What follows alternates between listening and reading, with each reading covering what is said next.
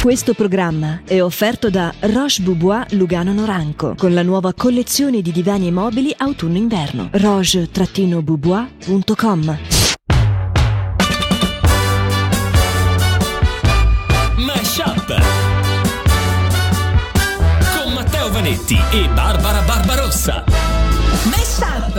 Buongiorno a tutti, ben ritrovati in un nuovo appuntamento su Radio Ticino con Meshup insieme a Barbara. Buongiorno, Barbara. buongiorno, io sono Barbara, accanto a me c'è Matteo Vanetti, l'unico, il insostituibile, l'unico uomo che riesce ad arrotolarsi le maniche anche quando ha la canottiera.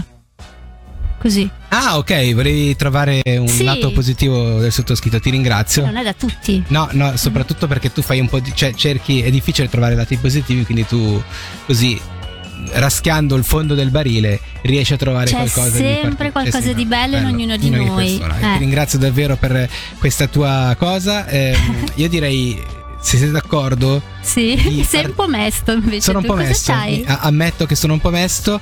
Sono un po' così perché devo dire la verità che sono partito e ho fatto un errore di regia Mhm. e Barbara non me l'ha fatta pesare, quindi grazie Barbara. Figurati, guarda, Ok. ci sosteniamo a vicenda Infatti- e non se ne è accorto credo Infatti, nessuno. E, e potevo evitare di dirlo. Va Sì. bene. Andiamo subitissimo con il primo appuntamento, quello ufficiale dedicato al, um, al ricordo del passato. In questo caso un ricordo del passato proprio che ci riporta al periodo di carnevale. Esatto, siamo molto sul pezzo e ringraziamo Marco perché ieri ci ha scritto, no, ascoltando il nostro momento in cui parlavamo del batik, Sì. quindi di colorarsi le magliette a casa. Lui, molto carino, ha condiviso con noi il fatto che lui si faceva anche i costumi di carnevale a casa. E almeno a me ha riportato proprio alla mente quella fase Sì. in cui tu sognavi di avere un costume, ma a quei tempi non è che li ordinavi sull'internet. Sì, certo, dalla Cina. Sì, nei negozi c'erano quelle due o tre robine, così se tu volevi Sì. fare un po' l'originale te lo dovevi fare Certo. a casa. Oppure ti comprai proprio quei, quei- quei vestiti proprio praticamente quasi di scena, sai? Sì, sì, sì. Una roba che costavano veramente tantissimo, rifiniti perfettamente, non il Sì. tuttone, ecco, capito? Cioè non c'era la via di mezzo. No, assolutamente no. E questo portava spesso anche a creare delle cose a volte bellissime, eh, Mm. però a volte anche magari difficili da gestire. Sì, così. perché non tutti fa- insomma, si costruivano i vestiti da solo, quindi non tutti avevano un sarto fra le. No, Adesso, Io no, avevo no. la nonna che era Eh, bravissima, Fortunello. prendeva le misure e mi Ah. faceva ogni volta il vestito. Quello devo dire che ero veramente Eh. fortunato. Però ci sono state anche quelle volte in cui prendevi un sac d'arrit nero, quando c'erano ancora quelli neri, Sì. lo mettevi, facevi quattro buchi e finita Sì. lì, hai capito? E diventavi, Mhm. che ne so. Io mi ricordo la genialata più grande è stata quando ho voluto vestirmi da spaventapasseri. Sì. Sembrava un'ideona, anche perché ho detto metto dei vestiti vecchi, un po' grossi, Mm, e poi mi incollo del- della paglia eh, Sì, ai polsi certo, e certo. alle gambe. ecco. Solo che avevo trovato quel fieno durissimo, Sì. quindi ogni volta che tipo mi grattavo il naso mi trafiggevo Ah, con, giusto, con questa cosa e è mi ha fatto simpatica. anche allergia Sì. e quella che sembrava una grande idea si è Non è trasformata stato. in un disastro. Dopo c'era anche il momento in cui ti chiedevano Ok, ma di cosa ti sei Eh, travestito? sì. E allora lì era la cosa più imbarazzante. Sì, sì. Mm-mm, sì, sì. E Però era essere- bello, era bello Sì. arrangiarsi, no? Certo, certo, io Mm. sai che ho questa lotta contro i tutoni, anche se Mhm. poi ne ho preso uno anch'io, però dico, Ecco. eh, eh, sì, sono caduto in questa cosa. Però effettivamente, dai, alla fine sono tutti uguali, no? E Però col ca- freddo che fa, vuoi mettere, stare dentro? no, no, io lotterò normali? all'infinito contro i Va tutoni, bene. mi dispiace. Detto questo, questo era il ricordo del passato in questa puntata eh, di Meshup che parte subito così e parte subito con della musica moderna? No. Della musica. E su Radio Ticino a Meshup eh, noi amiamo fare dei salti all'indietro nel tempo e andiamo anche a riscoprire dei vecchi articoli della stampa del passato. In questo caso eh, abbiamo a che fare con una lettera dei lettori. Mhm. E eh, vorrei eh, avvisare prima Sì. gli ascoltatori perché ci sono parole grosse in questa lettera. eh. Ah. C'è del livore, C'è del livore? c'è della rabbia, Ok. inespressa, anzi molto espressa. Ok. E quindi, mh, insomma, per le orecchie delicate, questo articolo, sebbene Sì. risalga al 1902, potrebbe far male. Va, va bene, Ok. vediamo quanto livore c'è 120 anni fa. Ok. Titolo era Avviso a chi spetta. mm? E la lettera inizia così. Scendendo da Vezia a Lugano, Mm? mi incontrai presso alla Madonna della Salute in tre signori che mi rivolsero la parola in francese. Ah, Che gente è quella là in mezzo agli strasci giorno e notte sotto la belle étoile che somiglia più a bruti che a creature umane? Quella. E io risposi: Eh. Non saprei. Probabilmente è qualche famiglia priva di alloggio Sì. o che vive a carico del pubblico. Sì. Mais mon Dieu, les légies dovrebbero provvedervi. C'est un spectacle vraiment hideux che cela. Ma sono essi svizzeri?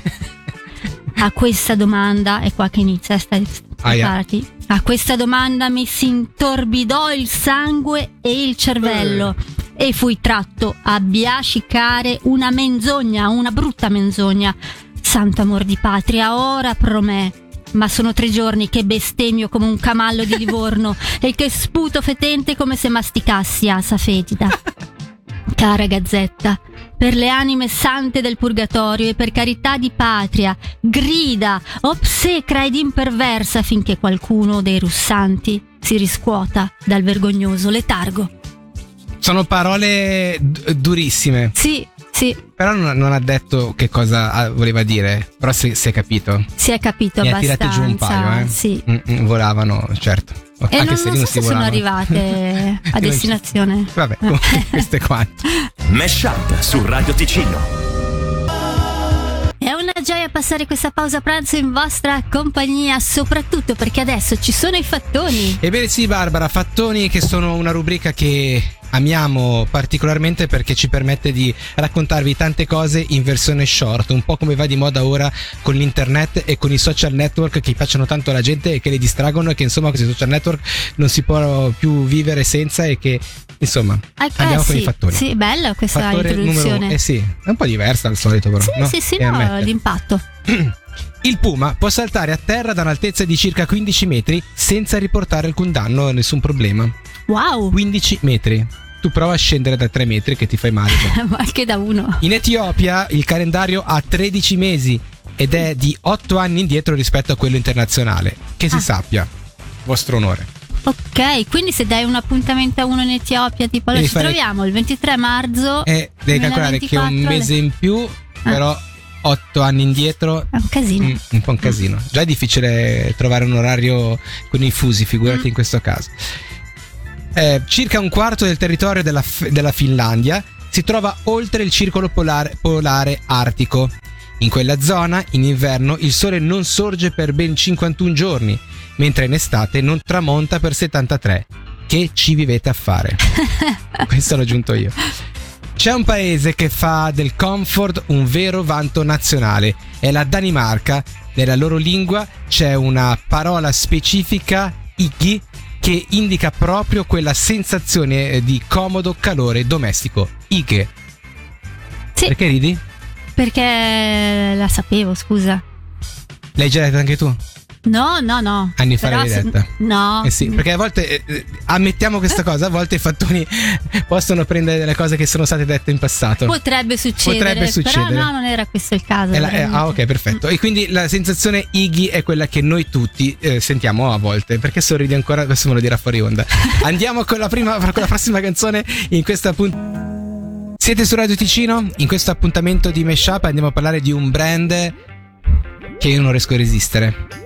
In che senso? È che quando lo vedo e passo via, vedo quella, quella scritta lì. E beh, a volte ci, ci capito. Cioè, non è Eh, sì. grave, eh, però ci capito. No, ti capisco, Mm, mm, ti capisco, la, la mente a volte è debole, non resiste a certe Mm. tentazioni, ma adesso voglio raccontarvi di quella volta che un onesto cittadino ha deciso di truffare niente po' po' di meno che Che? McDonald's. Eh sì, proprio lui. Era il 1987 quando il gigante dei fast food decide di lanciare un gioco premi per i suoi clienti.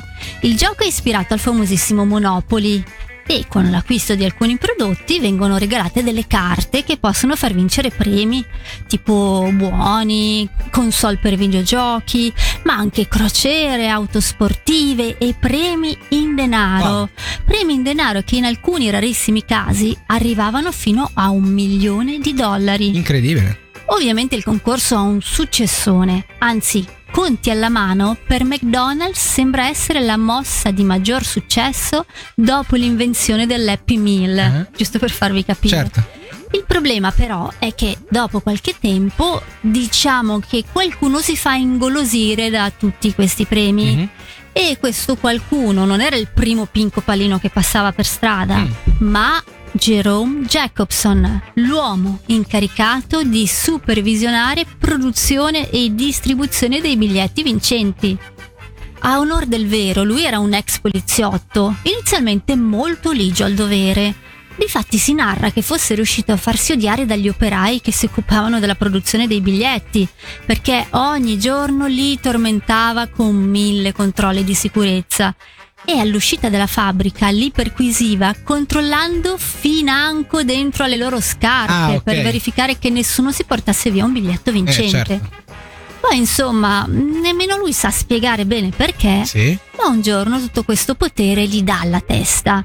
E per fare un po' lo sbruffone, nel 1989, a una cena di famiglia, regala a suo fratello un biglietto vincente da 25.000 dollari. Ah, però. Così, sai, giusto per vantarsi Ah, del fatto sì. che lui poteva farlo.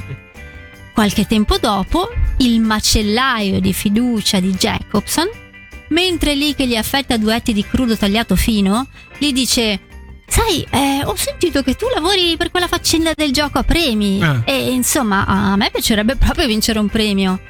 Jacobson allora gli dice che è fattibile, a patto che non riscuota il biglietto proprio nel suo paese, sai, per non destare Ah, sospetti. E in cambio chiede solo una piccola percentuale per sé. Ah. L'accordo va talmente liscio che Jacobson ci prende il gusto e insomma tra conoscenti, cugini di conoscenti e persone anche un po' losche che lo contattano per sentito dire, Jacobson si lascia sfuggire la situazione di mano. Ok. Perché lui si raccomanda sempre di fare attenzione, di riscuotere i buoni in un altro stato per confondere le acque, ma si sa che la gente, soprattutto quando è tanta, non la puoi controllare. E così alcuni biglietti vincenti vengono riscossi nello stesso posto a pochi giorni di distanza, cosa che statisticamente era impossibile. Mm. E questo risveglia l'attenzione della polizia che inizia a indagare. Ben presto il giochetto di Jacobson viene scoperto e lui viene processato. Dall'inchiesta è poi emerso che in tutto lui aveva guadagnato 25 milioni di dollari grazie alle sue percentuali. Però in tutta questa storia di corruzione va segnalato anche che Jacobson a un certo punto ha inviato in forma anonima un biglietto vincente da un milione a un ospedale pediatrico. Ah, beh, però, dai. È vero che è facile fare i generosi coi soldi degli altri, Sì. eh, forse l'ha fatto solo per ripulirsi la coscienza, però dai, una piccola Sì. nota positiva. Mesh Up su Radio Ticino. Carissimo pubblico di Meshup, eh, sebbene il clima sia un po' strano in questi giorni, siamo pur sempre in inverno e che cosa ci piace usare in inverno? Le copertine. E allora adesso Matteo ci parlerà Ah, di no. copertine. No, quando ti dice Sai per coper- coprirci? Non è la copertina, è la copertina dell'album. Vabbè, Ah. niente, è musica. Ah, Niente, Barbara, scusa. eh, va bene, va bene uguale. Eh, eh, torniamo indietro. Alcuni fan hanno trovato l'album Skyscraper di David Lee Roth nauseante perché aveva quel sintetizzatore che ha utilizzato che non, non piaceva parecchio.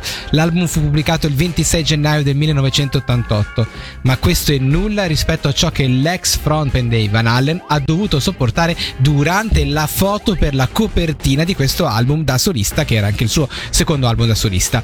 Roth non aveva esperienza con l'arrampicata Mhm. e, e quella eh, con i chiodi, ovviamente quella con i chiodi bulloni metallici da mettere nelle pareti rocciose, Sì, no? Ecco, lui non aveva grande esperienza. Scegli- eh, hanno scelto per fare questa foto che si vede sulla copertina di Skyscraper, che potete anche googlare, una location che era l'Half Dome, una parete di granito nel Parco Nazionale di Yosemite in California. Uno dei produttori ricorda che, dopo aver trascorso la notte nel parco, il team di produzione si era diretto verso la cima di questa parete e atteso mentre il fotografo ehm, cercasse il giusto punto perfetto per fare la foto. A quel punto lo trova e chiede di preparare David proprio in quel punto che si vede sulla copertina. L'esperto dell'arrampicata, quindi che era lì presente, allarma tutti dicendo che quella posizione era sì perfetta per la foto, ma era diciamo una terra di nessuno, era con pochissimi punti buoni per mettere degli ancoraggi per la corda. Ah. Ma nonostante questo gli è stato detto di procedere comunque. L'esperto è sceso su una corda per posizionare questi agganci. Si trattava di una scalata classificata A4, che non c'entra niente con i fogli, ma voi tenete conto che le, le- le scalate si mettono in una scala tra A1 e A5, questa era A4.